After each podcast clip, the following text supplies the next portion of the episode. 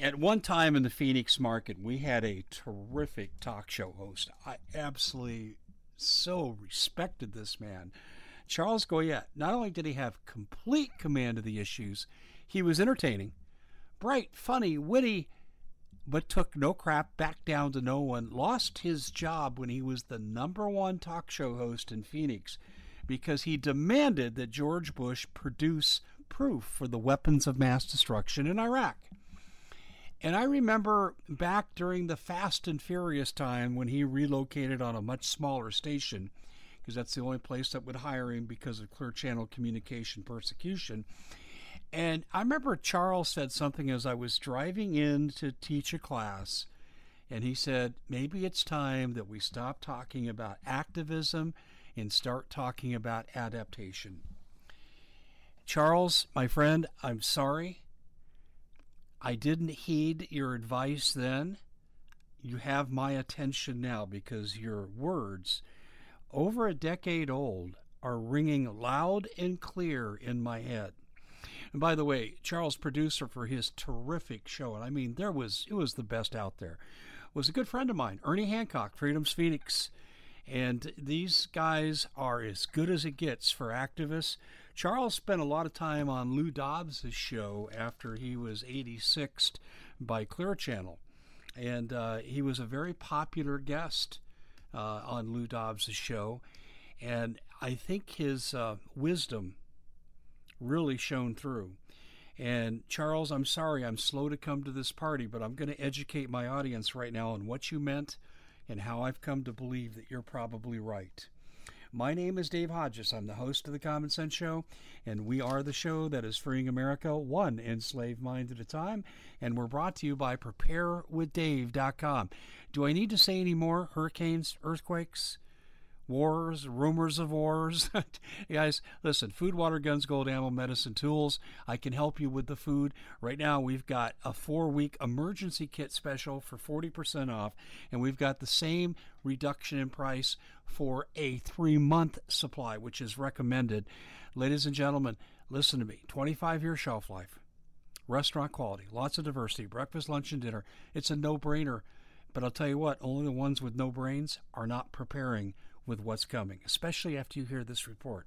Go to preparewithdave.com. Ladies and gentlemen, Charles Goyette said, from activism to adaptation, rather than trying to change the system and change the people within the system and getting more people on your side and defeating the other side with hordes of marching feet, it may be time to say, we're not exactly raising the white flag but we have to learn now how to keep our heads down, hunker down, and get through what's coming. I will say this it's too late for me. And there's a reason why Hollywood keeps on running the show The Purge, two TV series now. They had three movies. And listen, it's coming. And you're listening to one of the people who expects to be purged. No question, because I don't accept accept the status quo. I'm not drinking from the liberal Kool Aid, and I'm too outspoken. I mean, I'm, I'm starting a TV show. I've got radio shows in multiple fronts. I have 9 to 10 to 11, 12 podcasts a day, and I write articles. I'm a thorn in their side, and I know I'm a target. But to you, you need to hear what I'm going to say to you. And you need to hear this, and you need to hear it very clearly. There is a purge coming. I believe now that Trump has so forsaken his base that he cannot win. Uh, you know, a month ago, I thought the election was a slam dunk. The Democrats couldn't mount a challenge. But the people are so pissed off at Trump right now. What, what has he done now? Universal registration. He's talked about it. Red flag laws. Uh, hasn't secured the border. There, I mean, he's letting criminals, obvious criminals, walk. You say it's not him, it's Barr. Well, who do you think works for the president? He could fire Barr, hire somebody else, and start the prosecutions of the swamp starting with Comey, ending with Clinton, from sea to sea. That was pretty clever, wasn't it? You need to learn how to adapt. First of all, let me tell you how you adapt. You don't become dependent on the system. And that's the first rule of adaptation. In other words, you need to learn to go on your own. If you can go solar on your home, if you can go alternative power source, great. If you can't, you need food, water, guns, gold, ammo, medicine, and tools. Minimum. And you have to be able to stay off the grid for prolonged periods of time. Because if your area goes into rebellion, they're going to shut your power down. They're going to cut your food shipments off. They're going to try to bribe you into survival. They practiced this in 2011 in Denver, Colorado, in something called Operation Mountain Guardian. And I've reported on that. You can go ahead and go to the website, commonsenseshow.com, use search engine to look it up and read about it. But effectively, they practice using food as a weapon. That's coming. So you and your family better learn how to hunker down.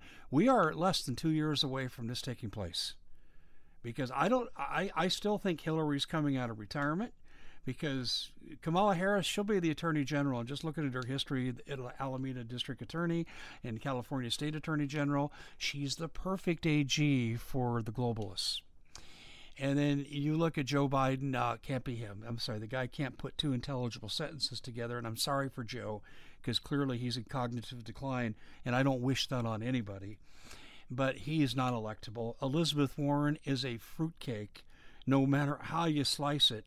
Uh, only thing I'm thankful for is I never had her as a teacher. And you start going down the list of Democrats, crazy Bernie. I mean, how who could take this man seriously? I don't even as bad as Trump has taken a turn for the liberal. Uh, Bernie still can't beat him. That's why I think Hillary is going to make a return, and I think you're going to be saying President Hillary Clinton. And let me remind you of one thing Hillary said, and I'll leave this right here. Hillary said, and I quote, this is in the 2016 campaign season, and she said, oh, those deplorables, they need to just take it easy, take some time off, go to a fun camp. We'll teach them how to relax. She was referring to FEMA camps, no question about it, thinly veiled, disguised statement. And when she calls you, constitutional supporters, conservative Christians, remember she's a fourth degree coven witch, so you're her arch enemy. When she do I need to make any more clear? You are the enemy. The vast majority of people listening to my voice, you fit into the demographic categories that she's going to come after you on and she was meant to be the closer. Barack Obama set up all the bad stuff, Executive Order 13603, basically dictatorship installed, the NDAA, arrest without due process, execution of sentence without due process. Ladies and gentlemen, Hillary was to be the closer. Let's pretend we're a baseball team. Your team is up by one run. Your starting pitcher has made a hundred pitches. He's tired. You need to get a fresh arm in there. That was Barack Obama. He was the eighth inning setup guy. Just get us through the inning, Obama. It's okay. And at the end of the eighth, he was up by a run. Your team didn't score any runs in the bottom of the inning, so now it's the top of the ninth inning. Hillary Clinton was to be the closer, but something happened on the way to the party. An idealistic Donald Trump, who wanted to be the savior of America, was elected, and he started off like anything. I mean, just tremendous gains he made in the economy, and now he's been boxed in by the deep state. There was a turning point in his situation. Do you want to know what the turning point was? I'm going to tell you this right now, and this is where I can pinpoint the one time when I saw Trump begin to turn, bend to the pressure. Do you remember when Trump announced he was bringing all the troops home from Syria? Do you recall that? And three days later, he bought the false flag chemical weapons attack. Oh, yeah, they did it. Yeah, let's go bomb. what happened in that three day period? Well, I can tell you. Where his son was sleeping in the Trump Towers, his little boy, there was a man brutally murdered in the room next door. Oh, the media reported it and downplayed it and softly covered it. Should have been major news. That was the message to Trump. No one is out of our reach. And that was the time when I saw him begin to turn because that's when social media censorship started. And here was the base that got him elected. And he did nothing to defend us against the illegalities, the violation of Section 230 the Open Forum Law, the antitrust legislation they were violating. He did nothing. Same time frame. Same time frame. This is right after that, after Syria, they the Central American invasion started up. A little bit at a time, but it increased. He did no thing. Nothing. Oh, he sent the military down to the border. What did they do? What did they stop? Have they stopped the fentanyl that's coming into Mexico from China? No. And then lock her up. Lock her up.